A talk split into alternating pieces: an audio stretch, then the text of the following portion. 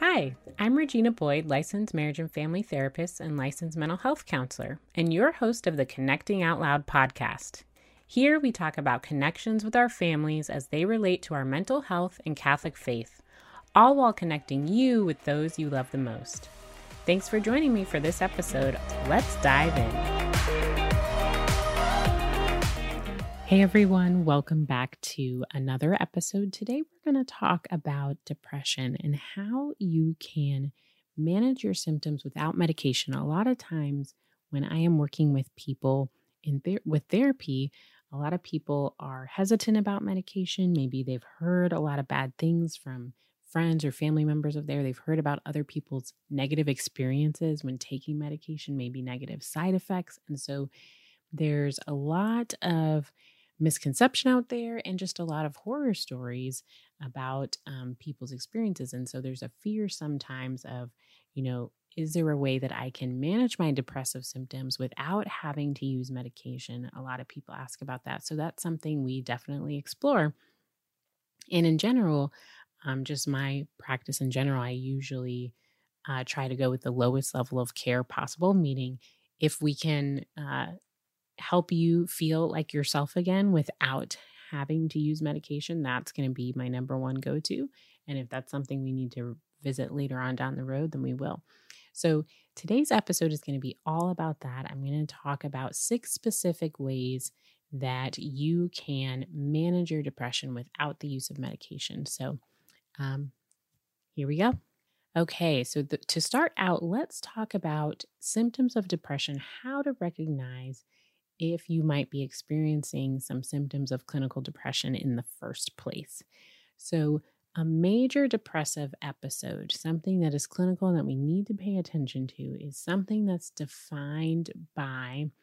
I'm going to list off some symptoms here, and then I'm going to talk about how long you need to experience those symptoms. So, some of these symptoms could include depressed or irritable mood, sleep problems, either sleeping too much or too little, change in your interest, not being interested in things that you used to enjoy, or low motivation, excessive guilt, unrealistically low self image, significantly low energy, or a change in your self care. Maybe you're not showering anymore, significantly worse concentration, a decline in either grades or performance in general at work, changes in appetite agitation, severe anxiety, panic attacks. Yes, that can, agitation can be a part of depression as well, or suicidal thoughts, plans, or behaviors, um, self harm, those types of things. And so a lot of people just jump to self harm and think, oh, well, I don't have suicidal thoughts, so I don't have depression. But as you can see, there's a whole long list. And so if you are experiencing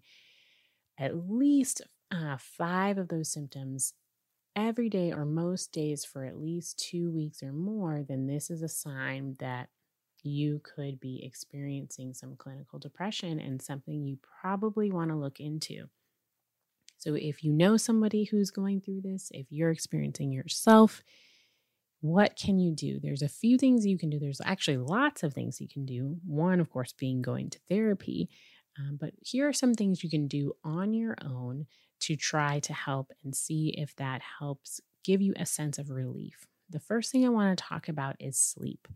It's so basic. We all know how important sleep is to our health, and yet it's so hard in our US culture to maintain healthy sleep habits and to make sure that it is something uh, useful to us and that it gives us what we need. And so when we have adequate amounts of sleep, we're more rested, we're able to tolerate and have the emotional, mental bandwidth to deal with those feelings of depression and those waves that can come upon us, those emotional waves. And so, what are some ways to make sure that we get good sleep? First of all, you want to have a calming bedtime routine. You want to make sure what you're doing before bed is not energizing you or keeping you up more. Like you don't want to be exercising within an hour or two of bedtime. You don't want to be, you know, watching a horror movie or something that's going to get that adrenaline pumping. So, a calming routine that includes maybe a bath, a shower, reading a book, prayers, anything to kind of get your body to know that it is time to calm down and slow down. And Ideally, it'd be nice if you were aiming to go to bed at the same time each night. That gets your body on a clock and a rhythm and helps your body to know when it's time to rest. If it's different times every day, then it's a little bit more of a challenge. And here's the tricky one. Here's the one that's really a big one for a lot of people. Making sure you avoid any electronic device use 30 minutes to an hour. Yes, I said that 30 minutes to an hour before you go to sleep. And I know that's really challenging, but it's so important because you are getting that blue light. We all know about the blue light rays coming in. And even when our eyes are shut, so we can be asleep. And if we have lots of lights on in our room, if we have the TV going while we while we're sleeping, if we have an alarm clock that's really bright, maybe a street lamp that comes in through the window from outside, those light rays still pass through our closed eyelids and can disrupt melatonin production, can disrupt our sleep our sleep cycles. They can disrupt how effective and how deep of a sleep we're actually getting into in the middle of the night. And so we want to start early before we go to bed with that good routine and making sure our body is able to start producing that melatonin so that we can get into those deeper cycles of sleep.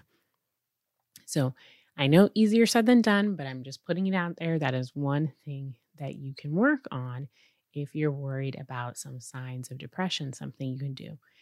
The second thing is connecting socially.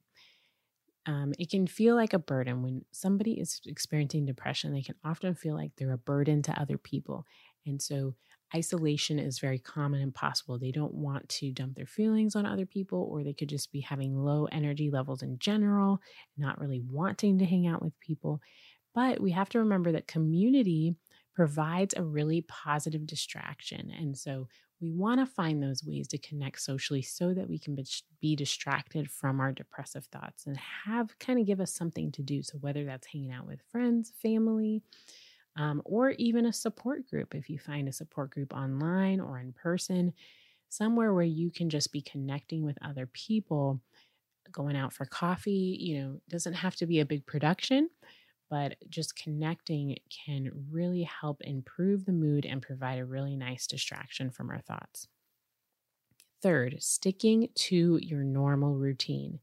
Routine, routine, routine. I'm going to say it again. Routine is so important, especially when depression creeps in, because depression wants us to think that we can't do anything, that we don't want to do anything. It tells us how tired we are, how exhausted we are, and it makes it really challenging to get anything done, just sometimes to even get out of bed. So, the nice thing about a routine, if that's just at least your bare minimum, if you did nothing else, except make a priority to stick to your normal daily routine no matter what. One, it provides a sense of stability for you. It helps you not feel so lost in the waves or sort of um, kind of at the beck and call of depression, so to speak. You get to be in control and you get to decide what happens to your day, regardless of your mood. And then I would say what's also great about that is that it prevents you from staying in bed all day. So if you do have a symptom where you are feeling like you just want to stay in bed, it is hard to get out of bed. Sticking to your routine, no matter what, kind of forces you out of bed. It also prevents you from isolating yourself because chances are part of your routine would involve going to work or to school or having contact with some other human being throughout the day, whether you're going to the store or something like that. And so sticking to your routine can really be a nice way just to kind of maintain a sense of normalcy and stability despite the emotional experience of those symptoms that they those symptoms can bring. Fourth, try new things. So so far we have sleep, connecting socially, sticking to your routine, and now we're talking about trying new things. Now, this is a tricky one because everything within someone, when they are experiencing depression, says, uh, no, I don't. Not only do I not want to do the things that I usually normally enjoy, now you're telling me to go find something new? That doesn't even make sense. I can barely do the things that I already know that I like. But what can sometimes help some people is that maybe as you're looking and searching for new hobbies or things to get involved in, there could be something that just sparks your interest enough that is just intriguing enough to actually make you want to uh, expend some of that energy and try that it could be enough to get you out of that slump, or at least while you're participating in that new activity, it takes you out of that slump momentarily while you're engaging in the activity, at, at least. And again, provides a nice moment of relief. But also, trying a new thing involves some type of practice, it involves some habit, some concentration. So, it provides an ability to focus in a way that maybe your depressive, depressive symptoms haven't allowed you to focus in the past. So that could be something kind of to mix things up.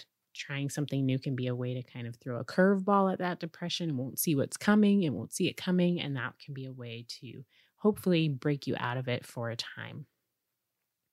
Fifth, including some greenery in your home environment or your work environment, wherever you spend a lot of time, they have found through research that nature is found to improve mental well being overall. So, for symptoms of anxiety and depression, um, being out in nature is really helpful. So, why not bring some nature into your home and have some type of plants around? And that can be a great way to make sure that there is nature close by and it's sort of doing the work for you without you having to really do anything except look at the beautiful plants and maybe water it from time to time. But uh, other than that, it's not something that takes a lot of effort and can be a nice way to help with your symptoms as well. And number six, tracking your depressive thoughts. This one is a lot more challenging to do, but it is very valuable if you can spend the time because we want to find out what are those thoughts for you? What are you experiencing? And how severe are they? And and then not only that how severe are they? How do they how severe are they based on what time of day it is or based on what situation you're in?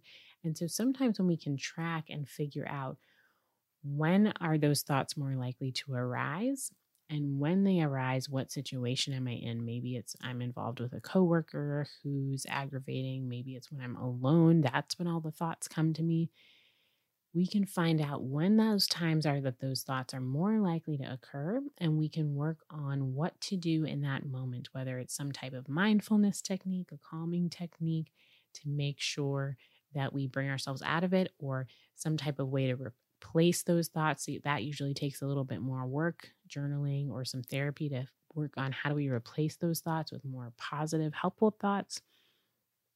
And so, tracking can be really great as well because it brings more awareness to what you're experiencing. Sometimes when you're in the midst of something, it's really hard to know um, what's going on. It's just everything's happening to you. And so when we can actually track and log things, some of these thoughts, it brings some awareness. And once we have the awareness, then we're able to actually do something about it. So those are six ways that you can manage your depression fairly effectively without medication. Now, of course, this is a little bit different for everybody. So, just because you do these six things doesn't mean your depression will automatically be cured. And um, if you you still might need additional help or support regardless of these six things. Um, but these are things that you really can do on your own that have been shown to be effective and helpful. And hopefully, it's enough to help move the needle for you so that you feel like you're in a much better place. So, just a quick review sleep, connecting socially, sticking to your routine, try new things, include greenery in your home environment or your work environment, and then tracking your thoughts. And then lastly, I for the mental health tip of the day, I think this is a great tip for a lot of situations, whether it's anxiety, depression, uh, trauma, uh, I want to talk about progressive muscle relaxation. And progressive muscle relaxation is a great technique for reducing overall body tension, any type of psychological distress. And it's really um, simple to do and easy to do. So I thought this would be a good way to weave in what we're talking about today. So if you're thinking about what else can I do, this is kind of like a bonus tip for you. So I'll walk you through the steps of progressive muscle relaxation in case it's something you'd like to try on your own. But it's basically, in a nutshell, it's tensing, tensing and relaxing your muscles, different muscle areas of your body, um, so that you can effectively be more calm and more focused. So you would, would want to block off some time, make sure you have some alone time of around 10 to 15 minutes. Um, And that way you can relax. You can be in that space and know that, okay, um, maybe you set an alarm for yourself and say, no matter what, you know, I'm, I'm going to be done at 15 minutes. Um, that will help you to be relaxed and more present in the moment. Find a private place to be, sit, make yourself comfortable. Um, try not to um, have your arms crossed and your legs crossed. Make sure everything, you know, your body can be fully uh, circulated. If you have the ability to lie down, that would be great, but you don't have to. You can sit as well. And then you could start with um, your facial region. So begin by tensing all the muscles in your face. Make a tight grimace, close your eyes as tightly as possible, clench your teeth, even move your ears up if you can, and you hold this for a count of eight seconds as you inhale. Then you would let go of that tension. You would exhale and relax completely. Let your face go completely lax as though you were sleeping. And feel the tension seep away from your facial muscles. Enjoy that feeling. Take your time, relax completely before you move on to the next step. And you can repeat that over and over until you feel like your face is thoroughly relaxed. And then you would move to your neck. You would do the same thing, completely tense your neck and your shoulders, and inhale again, counting to eight and then exhale and relax. And again, you can repeat that until you feel like all of that tension is gone. Um, and then you just work your way down the various regions of your body your chest, your abdomen, your right arm. You can even be really specific, like your forearm, your hand, your left arm, um, your entire right leg, your foot, left leg and foot, face, neck, shoulders, arms, all of those things. So you can practice. And um, a lot of times, you know, I do shortened versions of this with clients sometimes in therapy, um, just doing shoulders and neck and whatnot, or feet, stretching out feet and legs. But make sure this is something you practice um, because the more you do it, the easier it will be. And the easier to, once you kind of get a hang of it, it'll be really easy to reduce some stress for you. So I hope that you find that helpful as your little bonus tip and overall mental health tip of the day. I mean, I think progressive muscle relaxation is really helpful for anyone just having a stressful moment or a stressful day. Um, and that's all I have for you. So I hope that you find that helpful. Those of you that are experiencing depression know that I will say a prayer for you. Please know that you are not alone. And many people experience this, and there is hope and help and treatment absolutely available to you. That is the good news is that depression is absolutely treatable. So do not be afraid, and I'll see you guys next time. If you have enjoyed this episode, you can find more Connecting Out Loud content on our Facebook and Instagram pages. As always, I appreciate each and every review, so if you can take some time to rate and review this show, I read each one and I love hearing from you. Be intentional and connect out loud.